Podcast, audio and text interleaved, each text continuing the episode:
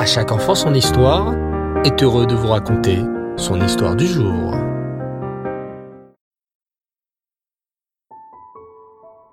Shavuot les enfants, j'espère que vous allez bien et que vous êtes prêts à écouter notre histoire du Motsei Shabbat sur le Baal Shem Tov, qui d'ailleurs aimait particulièrement la réponse Baruch Hashem à la question Comment vous allez?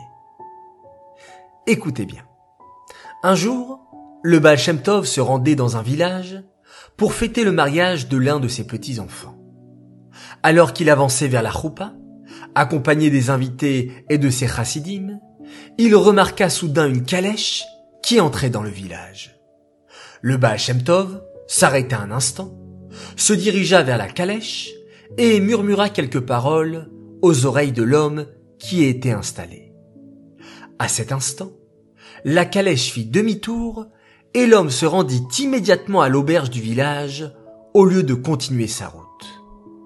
En attendant, le Baal était retourné vers la choupa et la cérémonie du mariage commença.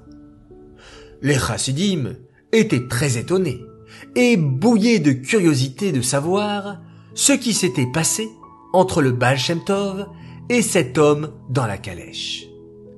C'est certainement un tzaddik nistar, un juste caché. Il faut absolument aller le voir pour comprendre ce qui s'est passé. Après le mariage, les chassidim se rendirent à l'auberge et trouvèrent l'homme auquel le Baal Tov avait murmuré quelque chose à l'oreille.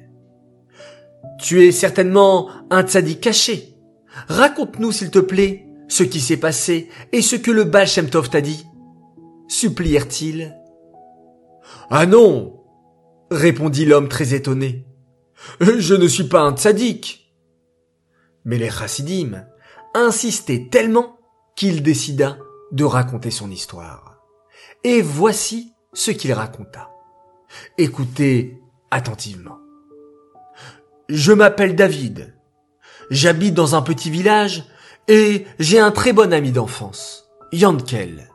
Nous sommes très proches l'un de l'autre et nous partageons nos joies et nos peines depuis notre enfance. Yankel habite juste en face de chez moi, de l'autre côté de la rue. Régulièrement, il a l'habitude de sortir du village pour une durée de quelques semaines pour vendre sa marchandise. Lorsqu'il revient, il organise une petite fête avec ses amis afin de fêter son retour à la maison et sa réussite dans les affaires. David reprit son souffle tandis que les chassidim écoutaient attentivement. Il y a quelques mois, Yankel était revenu d'un voyage d'affaires et, comme à son habitude, il avait organisé une petite fête chez lui pour ses amis du village. Lorsque je rentrais chez lui à la maison, Yankel était sorti pour quelques minutes. Sa femme s'affairait à la cuisine et ses enfants se trouvaient dans les chambres. Je suis entré dans le salon et je me suis approché du buffet pour prendre un peu de tabac pour remplir ma pipe. Comme je vous l'ai dit, Yankel est mon ami et je connais parfaitement bien sa maison. En m'approchant du buffet, j'aperçus un petit sac rempli d'argent. Oh, c'est certainement tout l'argent que mon ami vient de gagner lors de son voyage, ai-je pensé. Comment peut-il laisser son argent traîner ainsi, dans la maison, alors que des invités vont bientôt arriver? Je vais lui donner une bonne leçon. Aussitôt, je pris le petit sac d'argent et je le mis au fond de ma poche. La pièce était déserte et personne ne m'avait vu. Ainsi, ai-je pensé, lorsque Yankel s'apercevra que son argent a disparu, il aura très peur et cela lui apprendra à faire davantage attention à ses affaires la prochaine fois. Ensuite, je lui rendrai son argent, bien entendu. Quelques minutes plus tard, j'entendis des cris dans la maison. Yankel venait de s'apercevoir que la somme d'argent qu'il avait posée sur le buffet avait disparu. Au début, il avait pensé que sa femme avait pris le sac d'argent pour le poser autre part. Mais la femme de Yankel n'avait aucune idée de ce qui avait pu se passer avec cet argent. En attendant, les invités commençaient à arriver. Yankel était blanc comme un linge et cherchait son argent de partout. Tous les invités essayaient de le consoler et de l'aider à chercher. Il y avait des cris de partout. À ce moment, continua David, je n'ai pas eu le courage de rendre la bourse d'argent à mon ami. Si je rends l'argent maintenant devant tous les invités, tout le monde va penser que j'ai volé cet argent avec intention. Je ne peux pas laisser croire une chose pareille. Pensais-je. Je vais attendre que la soirée se termine et je remettrai discrètement l'argent à sa place. Mais la soirée se termina et je n'eus pas l'occasion de remettre l'argent sur le buffet sans que personne ne me voie. Je suis donc rentré chez moi avec le sac d'argent dans la poche. Je me suis dit que le lendemain, je trouverais l'occasion de rendre l'argent discrètement et tout rentrerait dans l'ordre. Malheureusement, les jours passèrent et je ne trouvais aucun moment où j'étais seul dans le salon de Yankel pour remettre l'argent à sa place. J'avais trop honte pour lui rendre son argent directement en main propre. J'étais sûr qu'il ne me croirait pas et qu'il penserait que j'étais un voleur. Les jours devinrent des semaines et les semaines devinrent des mois. Je n'avais toujours pas rendu l'argent à mon pauvre ami. Un jour, le Yetzerara me donna une terrible idée. Voici ce qu'il me suggéra. David, voilà un bon moment que l'argent de Yankel dort dans ta poche. Il est temps à présent d'utiliser cet argent pour aller faire des affaires. Comme ça, lorsque tu seras revenu de tes affaires, avec encore plus d'argent, tu rendras tout cet argent à Yankel et il sera content de recevoir encore plus d'argent que la somme qu'il avait perdue. Petit à petit, cette idée a mûri dans mon esprit et je me suis dit qu'il serait bien d'investir cet argent pour en gagner encore plus. Ensuite, je me disais que j'allais rendre toute la somme que j'aurais gagnée à mon ami et qu'il en serait certainement très heureux. Mais si je commençais à investir de grosses sommes d'argent dans mon village, là où tout le monde me connaissait, cela paraîtrait bizarre. Les gens me demanderaient d'où j'avais acquis tant d'argent, d'un seul coup, du jour au lendemain. Ils commenceraient peut-être à me soupçonner d'avoir pris l'argent de mon ami Yankel. J'ai donc décidé de prendre une calèche et de partir loin de mon village pour faire des affaires là où personne ne me reconnaîtrait. En route, je suis passé par ce village, exactement au moment où le Baal se dirigeait vers la roupa. Et c'est là que le Baal s'est approché de moi et m'a murmuré à l'oreille.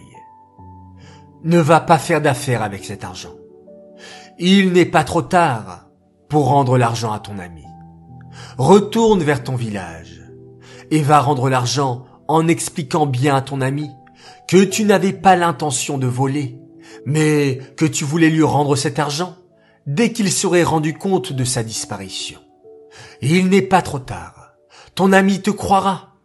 Et s'il ne te croit pas, je suis prêt à venir moi-même témoigner du fait que tu n'avais pas de mauvaise intention lorsque tu avais caché cette bourse d'argent dans ta poche.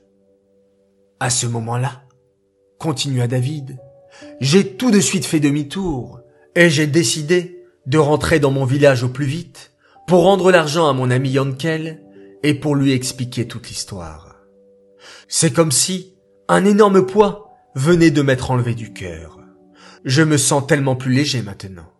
Tout ça grâce à la grandeur de votre rabbi, le saint Baal Shem Tov. Et c'est ainsi que David rentra chez lui et rendit tout l'argent à son ami Yankel. Il lui expliqua toute l'histoire et Yankel le crut et lui pardonna. Tout cela grâce aux quelques mots que le Baal Shem Tov murmura à l'oreille de David. Voilà les enfants, nous pouvons apprendre de cette formidable histoire que lorsqu'on fait une erreur, et oui, cela peut arriver, Il faut tout de suite dire pardon, faire tes chouvas et ne plus recommencer. Et ne pas attendre des jours, des semaines ou même des années pour regretter. Faire tes chouvas maintenant. Cette histoire est dédicacée pour le mérite et la réfoua de Michal Yehudit bat Hana de Odelia bat Simcha et de Léa Batsuka. Voilà que par votre écoute les enfants et par le mérite du Baal Shem Tov, Kakadosh le maître du monde, leur envoie une guérison complète et rapide. J'aimerais souhaiter ce soir quatre grands Mazal Tov. Alors déjà un spécial coucou à Mendele, Chaya et Chayele Angelberg, Shluchim du Rabbi à Orléans, et Mazal Tov pour votre nouvelle petite sœur. Vous êtes des merveilleux enfants de la part de papa et maman. Deuxième Mazal Tov pour une petite princesse tellement sympathique qui s'appelle Perle Kozak.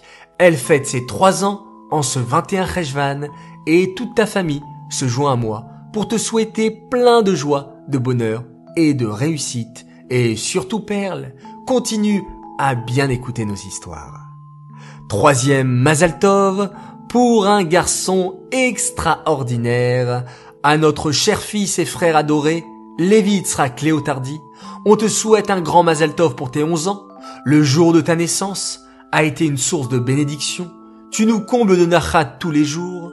Continue à être notre fierté on t'aime très fort de la part de papa, maman, Chaya, Hana, Rivka, Voralea et Menucha. Et enfin, mon dernier et un grand Mazaltov pour une belle et grande fille qui s'appelle Bassia Angelberg, une fille sérieuse dans ses devoirs, très méticuleuse et qui aide beaucoup à la maison.